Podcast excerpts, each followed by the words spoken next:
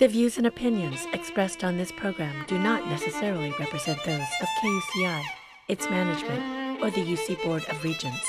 For more information on this or other KUCI programs, visit kuci.org or kucitalk.org.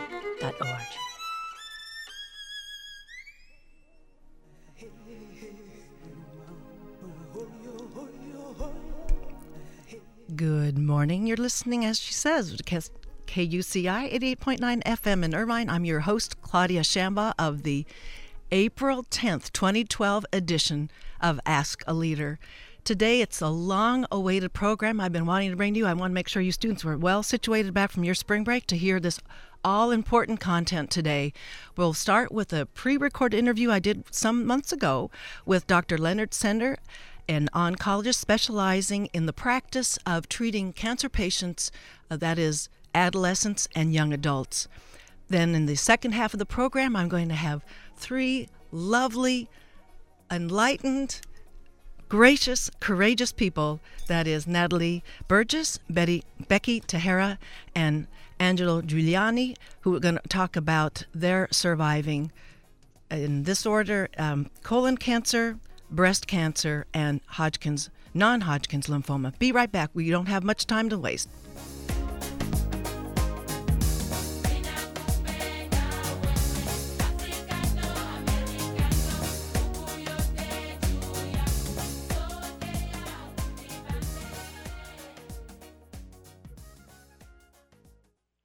Back to Ask a Leader. My guest in this portion of the program is Dr. Leonard Sender, Director of the Combined Adolescent and Young Adult Cancer Program at UCI and CHOC Children's Hospital.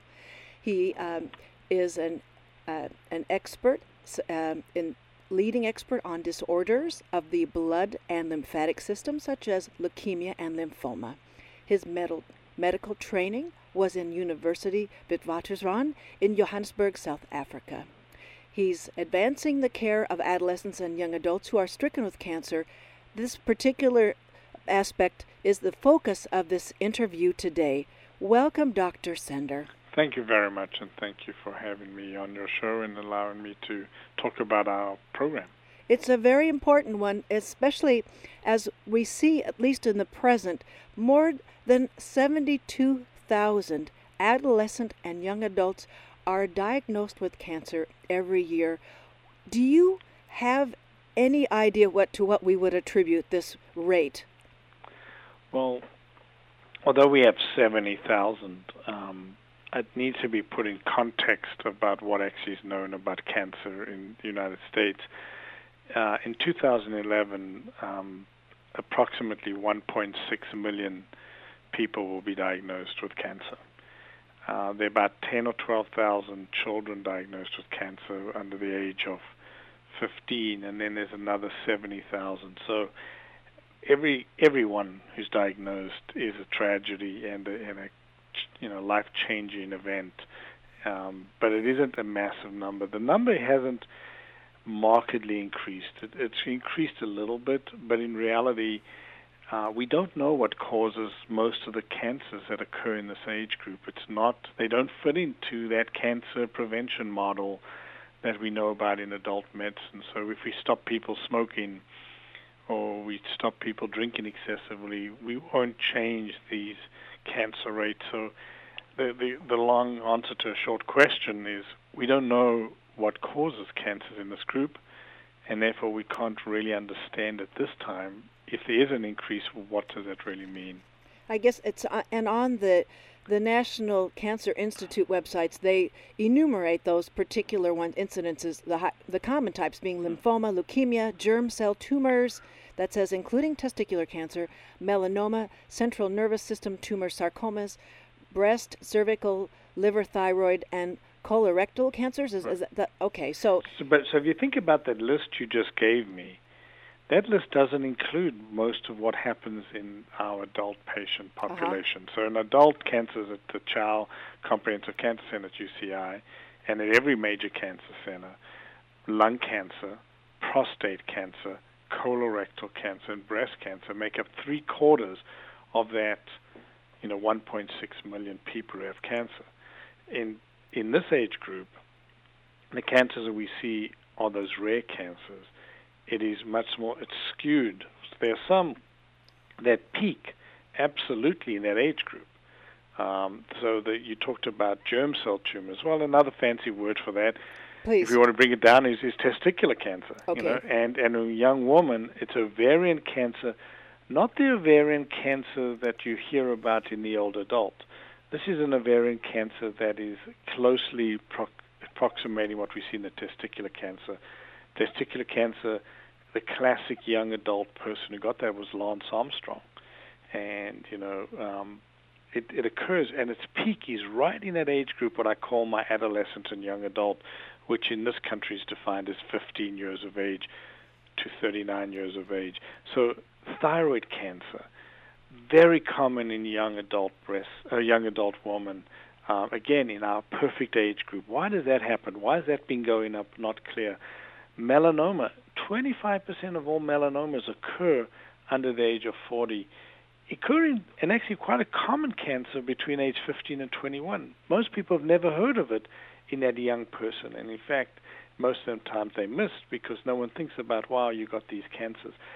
Sarcomas, very rare in the older adult, especially the type that happen in this young adult group. It's called Ewing sarcoma and osteogenic. Those are cancers of bone and sometimes the tissue around the bone. Those cancers not not really seen in the older adult patient population. So what we really have is this new idea that cancers that occur um, may be really age-related. That you get the classic cancers that we call pediatric cancers, which is when we're closer to our embryo state. You know, you've just been born. They what we call developmental changes. So some of the cancers we see in pediatrics are related to embryology. Think of development. The baby starts off a baby and becomes Uh-huh. this adult Mhm. that we are. So some of those changes that occur, things can go wrong in the genes related to that. Then you've got this teenage, young adult, adolescent, young adult, 15 to 39. Where the thyroid's active and Thyroid the, bone and, and bones, active. and you're growing really fast. You've got rapid growth. So we've got these weird cancers coming out at that time. Then you get into the age 40 to you know your late 60s, which is sort of standard adult medicine. And then actually there's a new field coming out, which is called gerontology, which is all about older aging population. And thank God, you know, with the boomers, we're learning that people don't drop, don't drop dead at 65.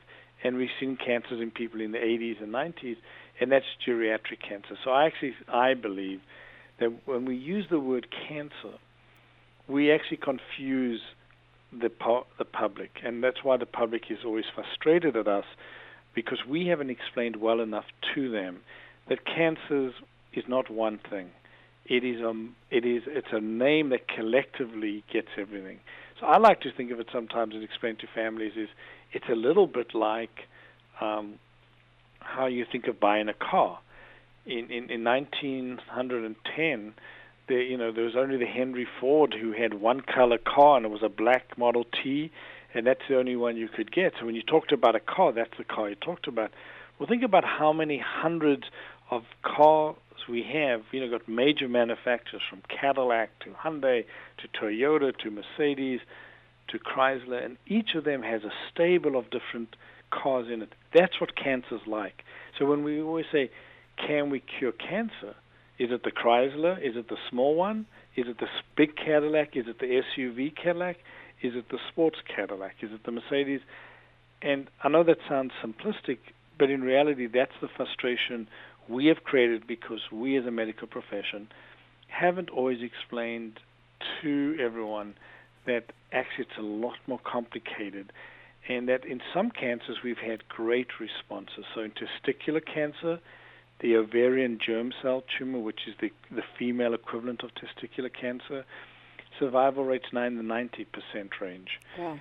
Thyroid cancer in the 90% range. And then we've got those ones that it is really, you know, we've had no advances made. Um, the thing that why I got interested and why we created the program at uh, UC Irvine was this group was sort of forgotten about. They don't fit in. If you if you're doing medicine and you think about the population, there's this large population where the big numbers are, and people forget that um, the 70,000 exist. So they often got called that they, they they were they were lost. They were the lost generation. They got lost in the in the gap, and, and they fell through the cracks.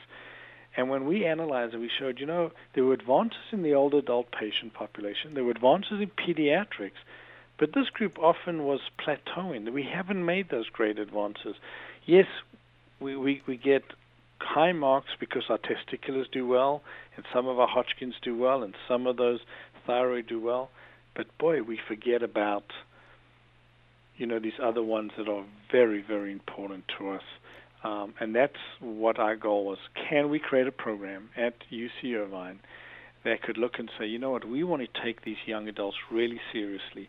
We want to understand not only the biology of what their cancer is and why it's happening, but also we want to understand the patient. And when you're a cancer doctor, you realize you don't just treat the biology, you treat the person and that person belongs to a family, and that family belongs to a community, that community belongs to a bigger community. We wanted to understand that young adult, what it means from what are the issues that young people who face with cancer have as different to pediatrics. So pediatrics, if a kid comes in, they've got a parent, they've got parents, they've got grandparents, a very supportive community around kids. You know, that's how society works. I mean, we protect kids, or we should protect kids. But this young adult is sort of, you know, they're becoming independent of their parents, but they're not yet well established in the community. If it hits them when they're in college, their friends are at college, they go back to living with, at home with their parents. Where are they? Um, if they've graduated from college and they're just starting their career in in business, you know, they don't they're not they don't have the roots that are there. So there's this whole social and psychological aspect. Then this, is the age where you're going to have children this adolescent young adult. Hopefully not 15 year olds and hopefully not 18 year olds, but really between 21 and 40 is the average age when people start thinking about having children. Well, it makes a big difference in how you think about these cancers because the 60 year old doesn't think about having children anymore. 50 year old doesn't think about it. But if you're 24 and you're a woman, have we actually now created a way that we've destroyed your ability to have children? So we've, you know, that we're very engaged in something called fertility preservation. It means thinking about it. So one of the things that we take in our program, I'm very proud of, is we say survivorship starts on day one. The day you're diagnosed with cancer, we that's when we should be thinking about your your survivorship because we're going to try and cure you. Our goal is absolutely to try and cure you, bring the best science to bear to try and cure you, but then think about survivorship. What do we need to do to make sure you survive? And that means thinking about all these other issues. And there are lots of issues. There's relationships issues. Well, before yeah. Dr. Sender, before we go uh, to those issues, um, and you're you're you're running the whole interview all on your own here. I'm, but I wanted for those who've just joined us, we're hearing from Dr. Leonard Sender, Director of Combined Adolescent and Young Adult Cancer Program at UCI and the CHOC Children's Hospital here on KUCI 88.9 FM in Irvine, streaming live on kuci.org. So you were looking at the those very uh, issues of uh, different um, sorts of body systems here that um, they're surviving that, that need to be sustained. Right. Um, yeah, so what we're looking at is we wanted to create a, we think we've got one of the most comprehensive young adult cancer programs in the country because we look at all the cancers that affect that age yes. group and we talk to every one of the stakeholders in it. So we have a group that works with our breast cancer. So our breast cancer surgeon, Dr. Karen Lane, is fantastic to work with in terms of understanding the young adult cancer patient. So we focus on what's the difference between that young adult or that premenopausal patient. Our hematology oncology group, the medical oncologists, we work with that leukemic. You know, what's it mean to be a leukemia patient 22 or 26 or 28 or 30 years of age? Lymphoma. So each disease group, we have gone in and and basically I've gone. I'm the Don Quixote. I'm the guy sort of tilting at the windmill. My goal, and uh, I'm blessed to have colleagues like I have at UCI, who have been able to to embrace it. So when we talk to the gynecologist, oncologist, who say, "What's it like for a young woman to have cervical cancer and have therapy, or potentially lose her cervix, or to have radiation to that area? What's it mean to her? How can we do it?" So each disease we've taken on, and comprehensively done it. We've done melanoma. Dr. Jim Jakowatz, who works with me on the melanoma in the young adult patient population. Uh, Dr. Bang Hoang, who helps us with our tumors of bone.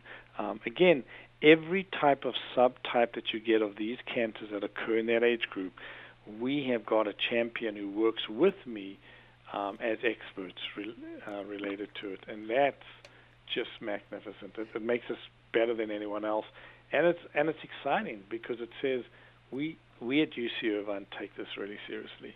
Well, some of those late effects that um, I've learned about here, they could be. Um, you were talking about the aspect of fertility, whether um, they're able to to reproduce then after having been you know, slammed with uh, those um, kinds of treatments to cure the cancer. But there's also uh, high blood pressure, congestive heart failure. There is a it's the um, the deadening of the nerve cells around. Well, is one case on the National Institutes of Health uh, website, uh, the necrosis of the tissue around the bones, where this young 32 year old male surviving cancer has to worry about chronic pain for, with his hips the rest of his life, or what. So these are these are all the kinds of aspects that you're taking up, as you're saying. Then from day one, curing the cancer while sort of shoring up what the other um, bodily functions are, eh, how they're able to withstand the uh, the kind of cancer treatment so that it's a, a functioning system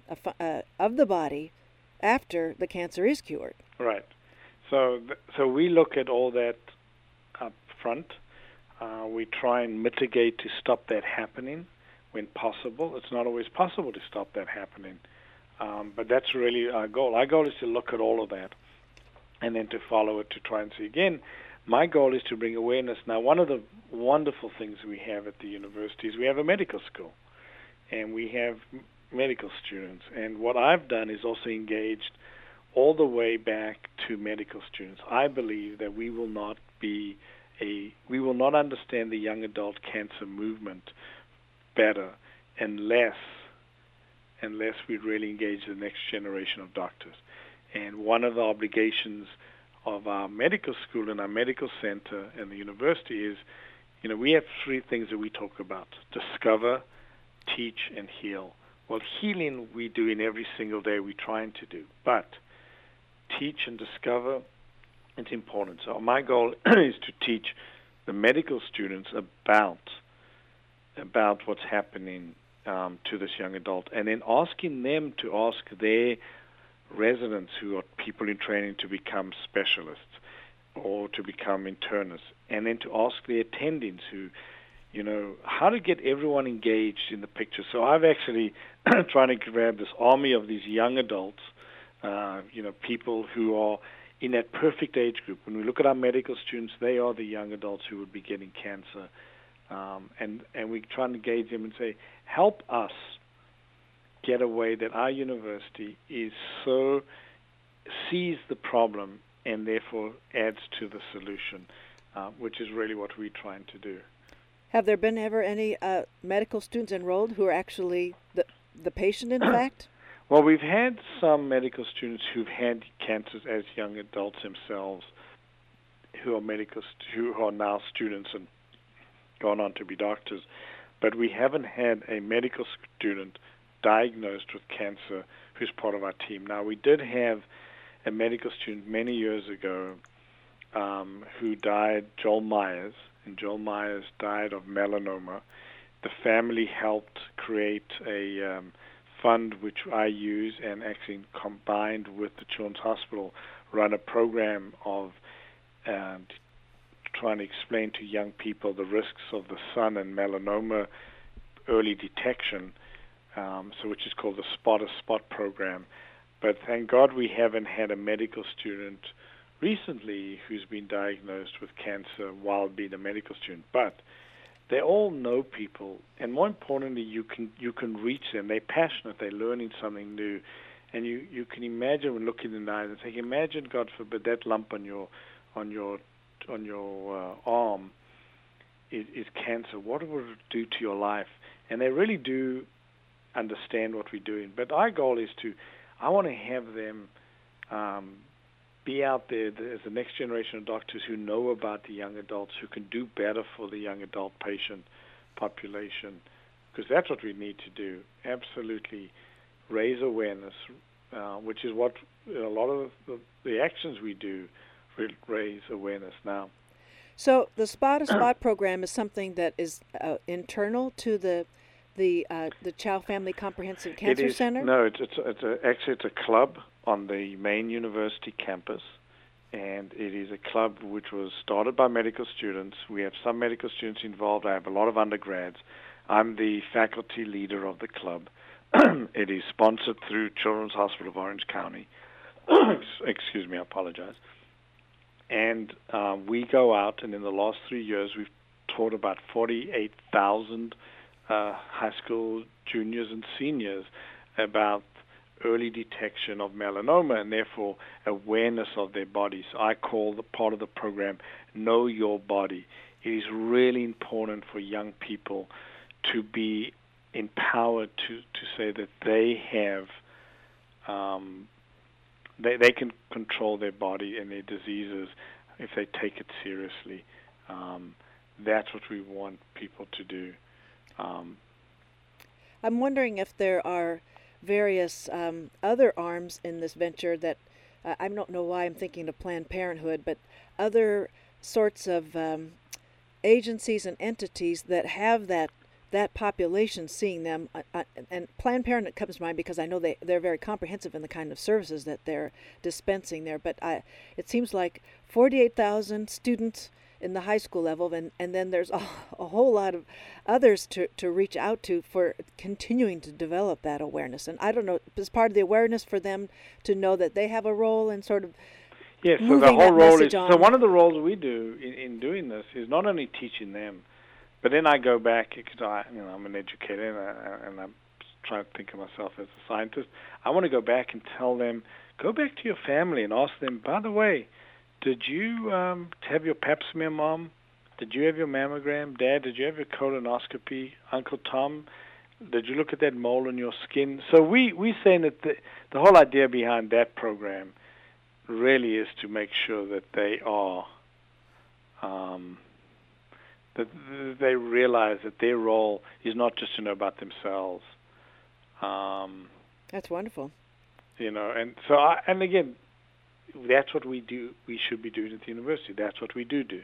How do we utilize? How do we teach health? And how do we bring it? So when I think of the young adult cancer movement, there are very few things that we can tell a young adult to stop them getting cancer as a young adult. We can tell them about the sun. We can tell them about having pap smears. Uh, we can make sure they have the hepatitis vaccines.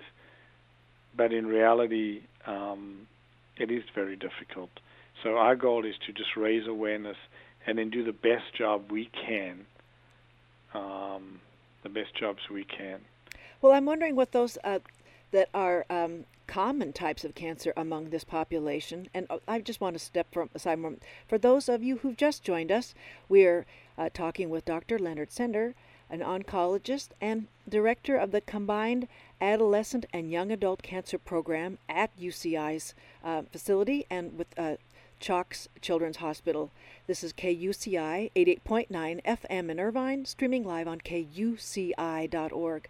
Well, I want to know though, how could, how would young people be able to do uh, testing to detect some of the other uh, the common types you're talking about? I don't know. Um, not all of these lend themselves to a, a regular kind of testing. Well, they don't. That's the problem. So you, you hit it perfectly. Um, we can't cancer prevention that you read about, you hear about, has no role.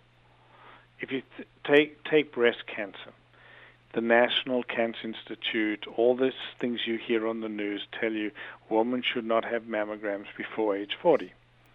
Well, tell that to my 20-something year olds who got breast cancer my 30-year-olds. So there was no test for them. Unfortunately, we've also gone and told everyone that mammograms are much better than doing breast self-exam. and we lost an opportunity to keep doing, making sure that people were doing their breast self exam. Uh, now we need to, um, you know, we need to educate them. We we joke um, that it's not a mammogram in the woman under 40; it's a handygram. We needed it. So, and again, I think a lot of what we do, to be honest, um, is to try and educate through um, youthful ways. So we, we try and make it fun and exciting. We um, don't take ourselves too seriously. Um, we, we, understand the young adult uh, mindset, if you will, uh, what's really happening for the young adult. But I am stumped though with um, if the the hand uh, breast exam would still only cover the incidence of breast cancer, but there's all those others. I just um, I don't know where our awareness takes us to early detection. I tell you, it, where awareness takes us to is what we teach is you need to be uh, aware of your body and you need to take it seriously. So new lump and new pain, persistence, something that's new. Some sensation of, of right, fatigue. So right. So it's if you have it and you go to the doctor, the problem is our young people go to the doctor and they are insulted by the doctor. I says, "Oh, there's nothing." Yes. There's nothing, and in reality, that's what we have to change. So what we try, what we need to try and teach them, and what we're hoping for, is that they learn that um, to speak up for themselves and to take ownership of it, and then that they learn um, to push their doctors and to keep going back if there's persistence. They got a lump that's not going away, go back. Um, talk to your doctor. Now, that's part of our education process we're doing with our medical students and our fellows is to try and teach them, look, you don't want to be in that. Um, you want to be the yeah. one. You don't be the clinician where at, at a, a, late phase then there is a detection. Right. Yes. Well, that that is very particularly concerning. Um, and I'm just thinking also with this particular population, adolescents and young adults, there is so much happening that they don't even understand is going on with their body. So they have to distinguish between uh, knowing a healthy uh, sort of, um, a, you know, um, I want to say adolescent pubescent growth and then hormonal balancing and, uh, and myelinating all their front lobe. I mean, all those things are happening. They have to know those things are not a pathology. But the, uh, so, how would they distinguish uh, a, normal new sensation from a pathological and that would really be makes your work extremely interesting yeah wow well i i hope that we're um, i'm looking forward to having a chance to to talk with some patients who can talk about what is it's called um, i want to uh, get the term here it's uh, it's the um, I, I used to have it here it's the um, the risks of the late effects. They'll, they will be able to talk about the late effects and okay. uh, other uh, matters of the uh, monitoring and surveilling all of these kinds of uh, health issues. Now, we, we've been mostly spending the, the latter part of this interview about detection, but then there is the matter of monitoring of a recurrent cancer once that patient's been cured. And that's part of what you're educating, I imagine, your patients as well as your medical students as to to uh, serve the patients in that way. Right. Well, thank you so much, Dr. Thank Leonard you, Sender. You're uh, very kind uh, today to set aside valuable time. I know you're the man of the hour of the day of the week to keep this the, these young people, um, you know, protected from the next hazard and uh, for developing such a wonderful pedagogical system for young medical students. Thank you very much. Well, thank you for keep up your good work. Thanks.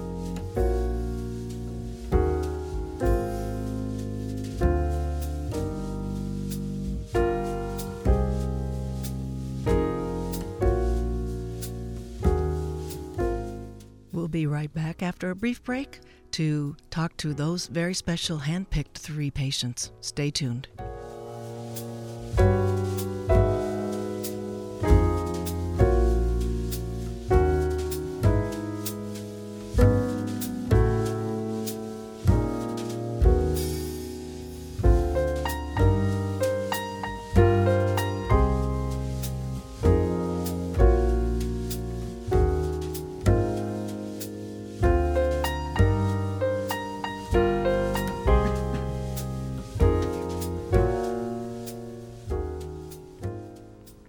Thank you for staying tuned.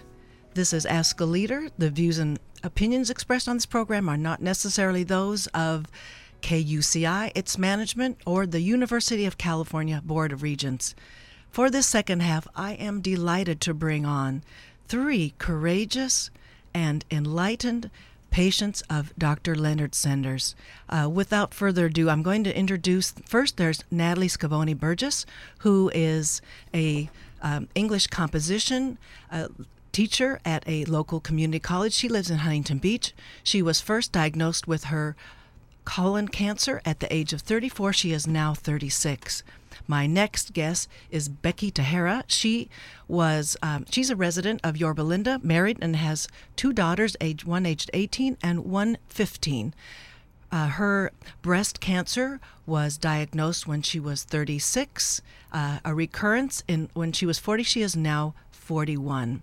And then our uh, third guest is Angelo Giuliano who is the um, he's the founder. I'm, let me backtrack. I just want to say that Becky Tahera has her own uh, beauty hair salon, and that will be a, a primary focus of. Um, uh, parts of her survivor story here. Now, back to Angel Giuliano, who is the uh, founder and CEO of Point Media Live.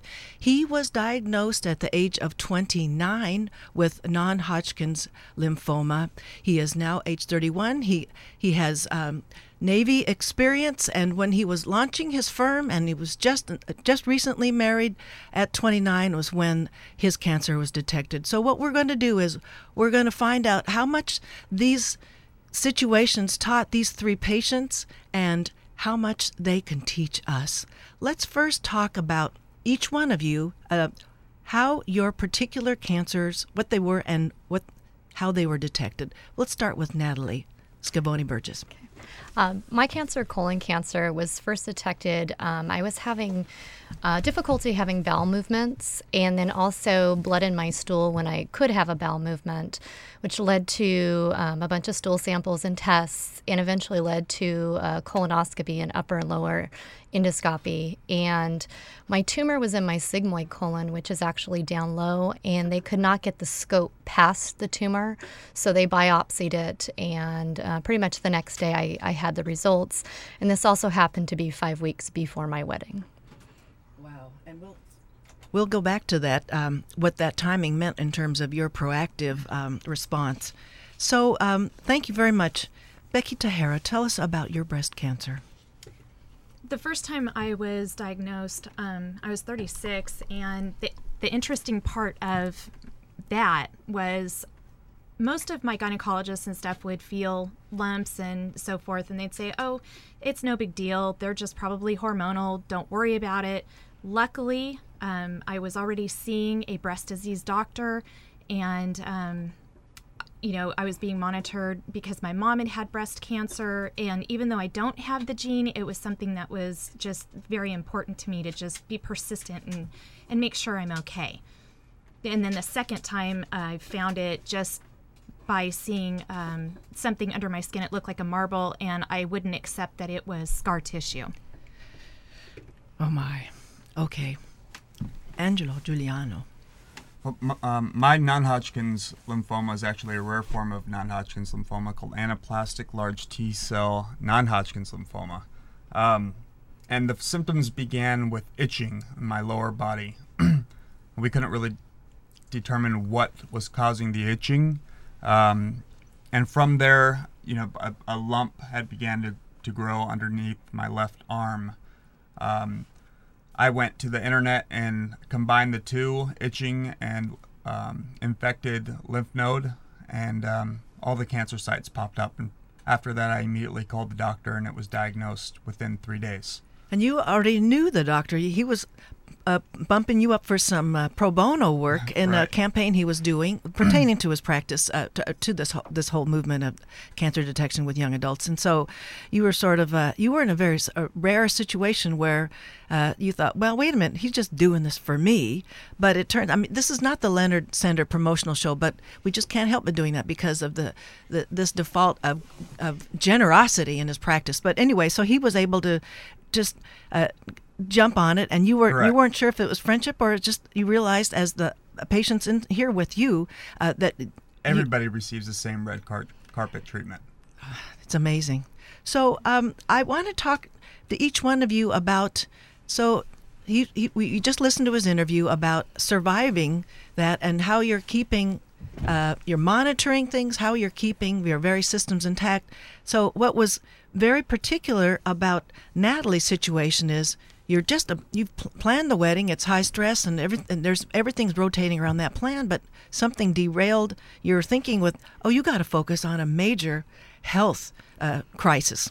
So uh, you had to um, the presence of mind, and perhaps you could tell us why you could think about that. Is considering your fertility once you were going to be treated. This was actually brought to my attention as soon as I had my, my diagnosis. Um, my GI that did the colonoscopy sent me to a genetic specialist. And that was very fortunate. Um, as you can imagine, my brain was just swirling. I had so much going on in there. It was hard to really even process. And one of the best things I did is like my husband went with me and my mom also went with me because when you have so much going through your mind, it's really hard to not only process but to remember and write everything down. And all of that information is flying hard and fast. But um, it was the genetic specialist who was kind of mapping out my family history. And I do not have a family history of colon cancer. And since then, I've had all of the genetic testing that's available done, and I do not have a genetic marker. So um, we've concluded I've been struck by lightning, basically. But it was in that session that the genetic specialist mentioned you may want to consider fertility preservation. And as a woman who's about to get married, that's probably one of the more shocking things to discover is, oh my gosh, this could affect my chance to start a family. So um, I immediately went into the research of, of doing that, and we opted uh, to do the fertility preservation. And I actually gave myself my first fertility injection after the ceremony before the reception on the day of my wedding. That amazes me. Each time you go over that with me, and now the listeners are hearing this, it's just strict, simply amazing. Well, we know in in Becky Tahara's case, you you already had started your family, so with the the initial detection and the recurrence later on, that it was not such an issue for you. No, um, having having two children, even though my husband and I had just gotten married, um, sorry, a little emotional. Six months before I I was diagnosed the first time, um, we had chosen not to have any more kids. He already had two kids. I have two kids, and we figured our dogs were good enough. So, um, you know, we're we're happy with that. But, um, you know, yeah, we don't we don't need more kids. so that's that's what was different with in An- Angelo's case. You had a wholly different situation from both of the women here. Please talk to our listeners about that. Sure, I was I was newly married, and um, uh, you know, Leah and I, my wife Leah, um, and I hoped to start a family. Unfortunately, um, the cancer had progressed too much at that point for me to um, to sperm bank. Um, so we're just now left hoping for a miracle that something might happen um, where we can have children naturally. Um, otherwise, we will look into other options, whether that be adoption um, or uh, a, a, a, donor from a family member. Um, yeah. that's tough. Yeah, it is tough. It's tough. It's tough, but it's tough with a lot of lot of pause after that, and I I um I want to really take stock of that um, that situation, and I don't know that in the um, there there was could have been any kind of intervention for you that's it's something that could be a part of the the protocol for treating something as aggressive as your kind of cancer that um, that would have given you the options that Natalie had in uh, her less uh, aggressive one, she, aggressive wedding planning. but I, I, don't know if that you know that protocol is something you are able to feed back into the system and saying you know we've got to stake out this these kinds of questions to up be, front. Yeah, to be quite honest, I'm just happy to be here. Um, my my cancer is so aggressive. Had it been left untreated, uh, yes. uh, within months, I could have I could have died.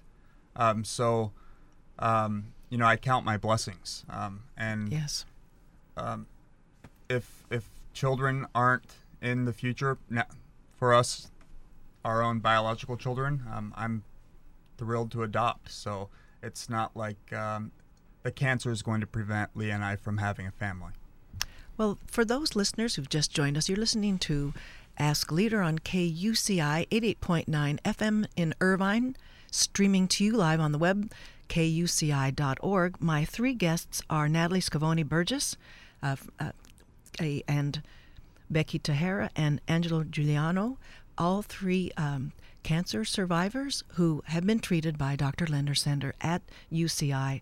And they're teaching us about what they've been learning extensively in all dimensions of their cancer detection and treatment and monitoring and other and many survivor issues. So I wanted to um, have now uh, Becky Tahara has a good deal to say about what it is to advocate for your health because the safety net isn't there, folks. The safety net is how quick on your feet, how um, how unflappable you are for making your case, and I want Becky to talk to that today.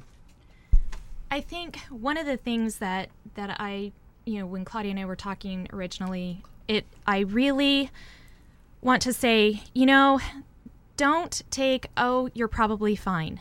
Don't don't take oh, ah, it's probably nothing. You're you're young, it's no big deal. It no, if you think something's wrong, do something about it. Keep pushing whether it's if you have an HMO insurance and you have to go to the insurance company and say, you know, my doctor's not doing anything, find somebody that's going to listen to you. Get a different doctor. Do something, but don't just go, oh, okay. Um, had I not listened to myself and listened to my mom's doctor and just, you know, my gut was telling me stay on it. So, you know, I kept doing that. Had I not, I kept t- being told, nah, you know, you don't need a mammogram until you're 40. Your mom was postmenopausal when she had breast cancer. You know, you're going to be fine. Had I listened to that, I would not be here today, probably. So, uh, really, stay on it. Be persistent. Don't take no for an answer. And, and, Natalie, you also had some experience with some persistence too, and and, and you're you're going to be seen next Monday too. Yes. You were saying, yeah, I see Dr. Sender next Monday, and um, I see Dr. Sender every three months, and and I will say it is very hard because cancer is such a disrupt, disruption of your life. Um, you know everything that you consider normal and you know now i look at normal as such a subjective term but um, it's totally disrupted and i'm kind of at the point where like gosh i don't want to go into another doctor's appointment but you know, now it's every three months as opposed to every week. But um, oh, I did. Word. I did run into one issue when I was looking um, for a fertility doctor, and um, this doctor actually told me that if I chose to do this and didn't do chemo, which was never a question in my mind, that I was going to die.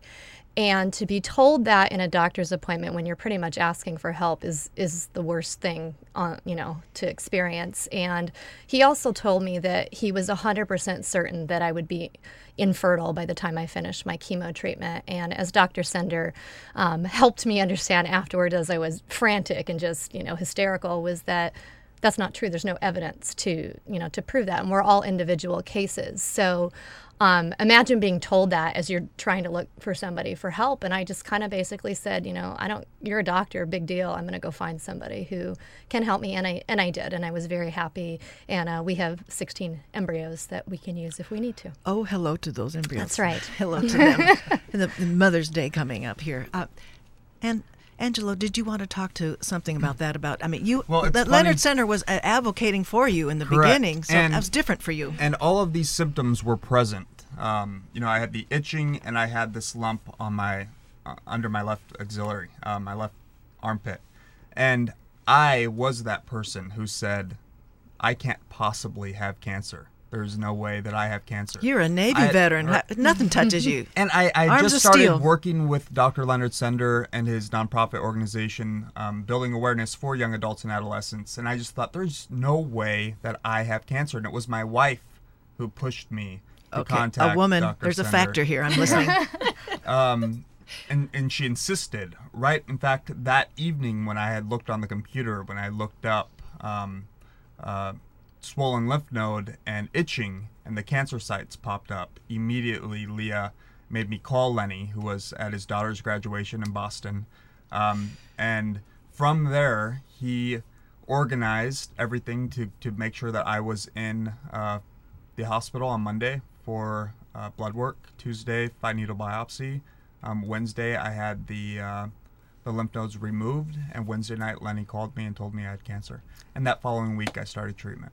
So I think that the success story in terms of how you're ma- able to shore up everything you can, make the most of of your your own situations, your your your your vital dispositions. Otherwise, that you had an on uh, care provider, whether it was the uh, fertility clinic um, counselor, genetic counselor, it was uh, an oncologist who, uh, you know, understood the, the the you know the consequences, the, the aspects of what you were presenting there. It, it, so I guess it's it's it's luck. It's random, folks. Yes. That, um, but I couldn't agree more with Becky when she says, "Do not um, take lightly these these symptoms. I mean, make sure you go in and have them checked out."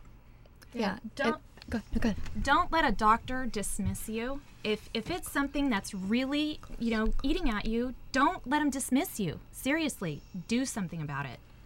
And I wanted to add that um, my, my process was also very quickly. As soon as I had the diagnosis, I had an appointment with the surgeon. I was diagnosed on a Friday. I had an appointment with the surgeon on Monday morning. So it's that idea of, especially since we're young adults, um, moving quickly and not not waiting because you know waiting I think is the worst thing you can do. Well, these are all real important takeaway messages, and I know that you also have um, uh, some messages to impart to us. Here, the three of you are just incredibly, just most robust, uh, standout human beings here, and I think, uh, like myself, I think the people with whom you are, uh, you know, uh, that uh, amidst that they would have no idea what you're processing both in your mind and your body and i want let's start with angela to talk about what is processing in your mind for us to really get an idea a privileged idea about how you've changed with working with this diagnosis Well, I, I think originally, um, you know, you, you have a, I think everybody would agree, you have a new appreciation for life. Um, you, you, everything comes into perspective. Um, you value life so much more. Um, through the process, you know, when I first found out I had cancer, you know, I wanted to, to fight this and I, I knew that it would, you know, it wouldn't beat me.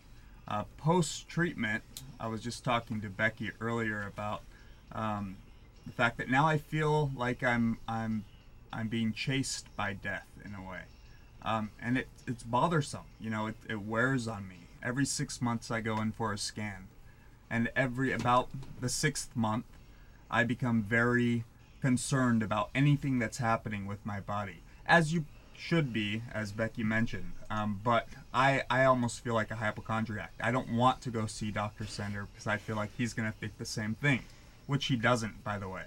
And I just recently actually had a little scare. I went in for some blood work and my levels were high. And um, uh, my scans, my PET scans, showed some areas that lit up. Um, I had a, uh, a lump in the back of my throat.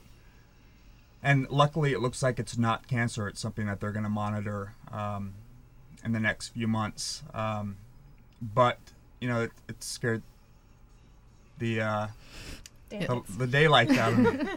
Um, and so it's it's tough. You know for the rest of my life i'm going to have to be worried that this cancer that i had may return and um, it's going to always be on my mind and so it's you know it's it's very difficult to live with. it's difficult to live with and it taught you you were saying earlier it's also taught you about how to live every day you're you're an Correct. aggressively uh, uh, an aggressive entrepreneur in your advertising business so you're sort of like Well- seizing this For me, I mean, I I, I realized that I may not be here um, long, and I just wanted to make sure that my wife Leah and our family was taken care of um, if something were to happen to me. So that's where that drive came from. Well, I want to also, Becky has some things to say too about um, how she was going through the treatments. Now, we, she was, um, she, as I said, she is the owner of a salon in the Yorba Linda area where she lives, and uh, she she had a very um, a very um, specific way of she wanted to deal with her what this the her vocation, how the vocation and her medical profile came together, and her statement about how she wanted to to lord on what who she was as a person and what and she can teach us about what uh, this decision meant and how people have reacted to um, how she's comported herself since her treatment. Well, the interesting thing is, you know, many people, everybody has their own opinion of how to handle cancer and chemo and losing your hair. And, you know, all of us, you know, we can be told, oh, you're going to go through surgery. It's going to take you this long to heal. And you're like, okay, I've got it. And you're going to have this medicine get pumped through you and it's going to make you sick or it's going to make you feel bad. And you're, okay, I've got it. And then they go, oh, and by the way, you're going to lose your hair. And women, especially, were on the floor. No, I'm not going to lose my hair. I can't deal with this. It's an awful thing to think. I identify with my hair. How we describe people is by their hair first, all of that. And I went, okay. So I went through all of that. And then I finally realized I don't have to be identified by my hair. I'm a hairdresser. I can be identified by who I am. So for me, I didn't want to wear a wig because I couldn't look at myself every day and lie to myself that cancer was not happening again, that um, I wasn't going through chemo, and that I was going to stand strong and stand firm in how I felt about life. I don't think that everybody uh, should have that attitude. I don't think that everybody should do it the way I do it. This is totally personally how I needed to deal with it. And I, I believe everybody needs to deal with it however they feel is best for them. So my clients would come in and and they and some of them, you know, wanted me to cover my head up. I had I had a few clients that bought me things, and um, you know, some of them would come in, see me, and just break down, and I'm devastated. I'm devastated, and I tell them, it's okay. I'm not.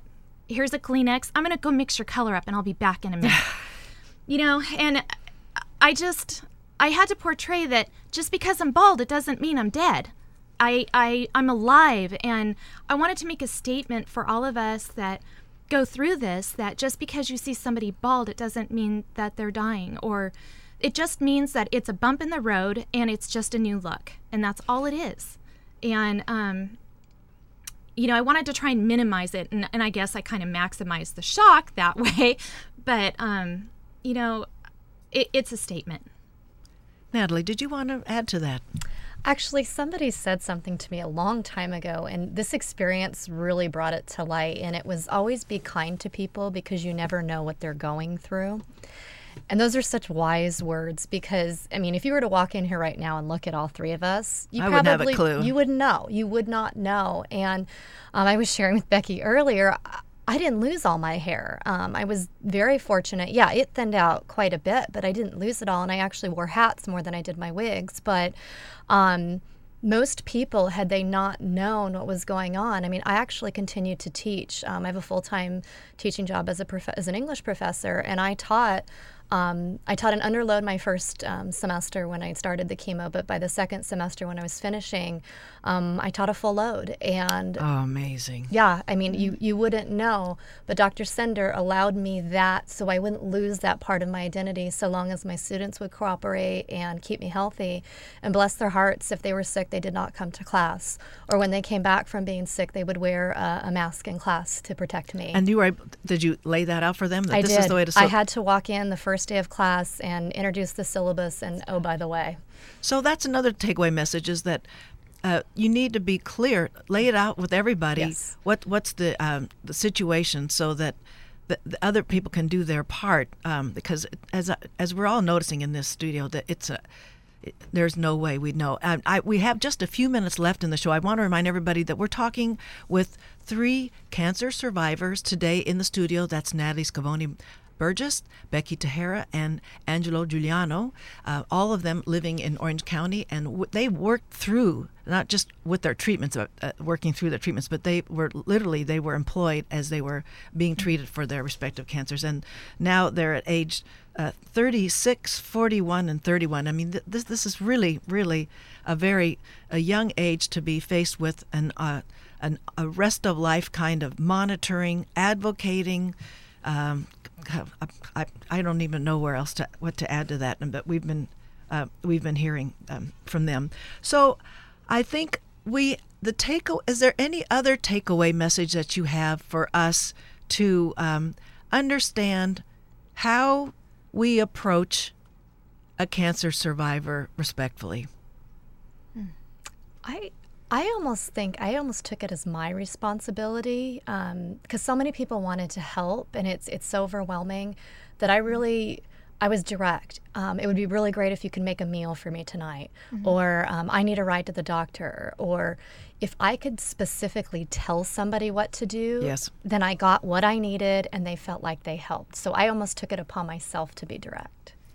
So there's none of those awful, awkward, embarrassing. Yeah. Well, uh, let me know if I could do anything for you. But right. so yes, Becky, you were going to say. Yeah, I I think definitely that that's a, an important thing is is being very direct, stating what you want, and letting people know. I will let you know. I promise I will let you mm-hmm. know, and don't worry. And you have the, your clients were they as respectful of not bringing in their uh, their uh, fever or their flu symptoms? Well, that uh, uh as Natalie was talking about her students, was that something you could make post very clearly with your clients? Most most of my clients understood. The funniest part of the whole thing was my staff was amazing as well as my business partner. They both um, you know all of them they would they would say you know oh and by the way if you're sick please cancel your appointment or go to somebody else. Okay so that's good. Let's give you one last word and then we got to close the show and i was just going to say that i couldn't agree more with uh, natalie and becky. Okay. Well we uh, didn't want to wrap this up so hurriedly but it is now the close of the hour. I want to thank you all for coming. Natalie scavone burgess becky tahara and angel giuliano who are uh, surviving respectively colon cancer, breast cancer, and non Hodgkin's lymphoma, I want to wish the three of you all the best in realizing all this potential that you're showing us today, in teaching, learning more about yourselves, teaching us even more, and um, and uh, your community carries you on the shoulders for the rest of the hall. We'll do our part here. Thank you, and maybe we can all get together and. Uh, let's say a year, year and a half. Okay. Sounds great. Sounds good. Thanks, thank Claudia. you so much for coming on on Ask a Leader, um, and I want to thank Dr. Leonard Sender for being on earlier. We'll be back um, next week with some programming dealing with the upcoming uh, primary. I want to have. Neal Kelley, the director of the Orange County Registrar of Voters, and uh, the seven, the 69th district uh, running in the Democratic uh, primary, Julio Perez. So we'll stay tuned and we'll talk to you next week. Thanks for listening, all.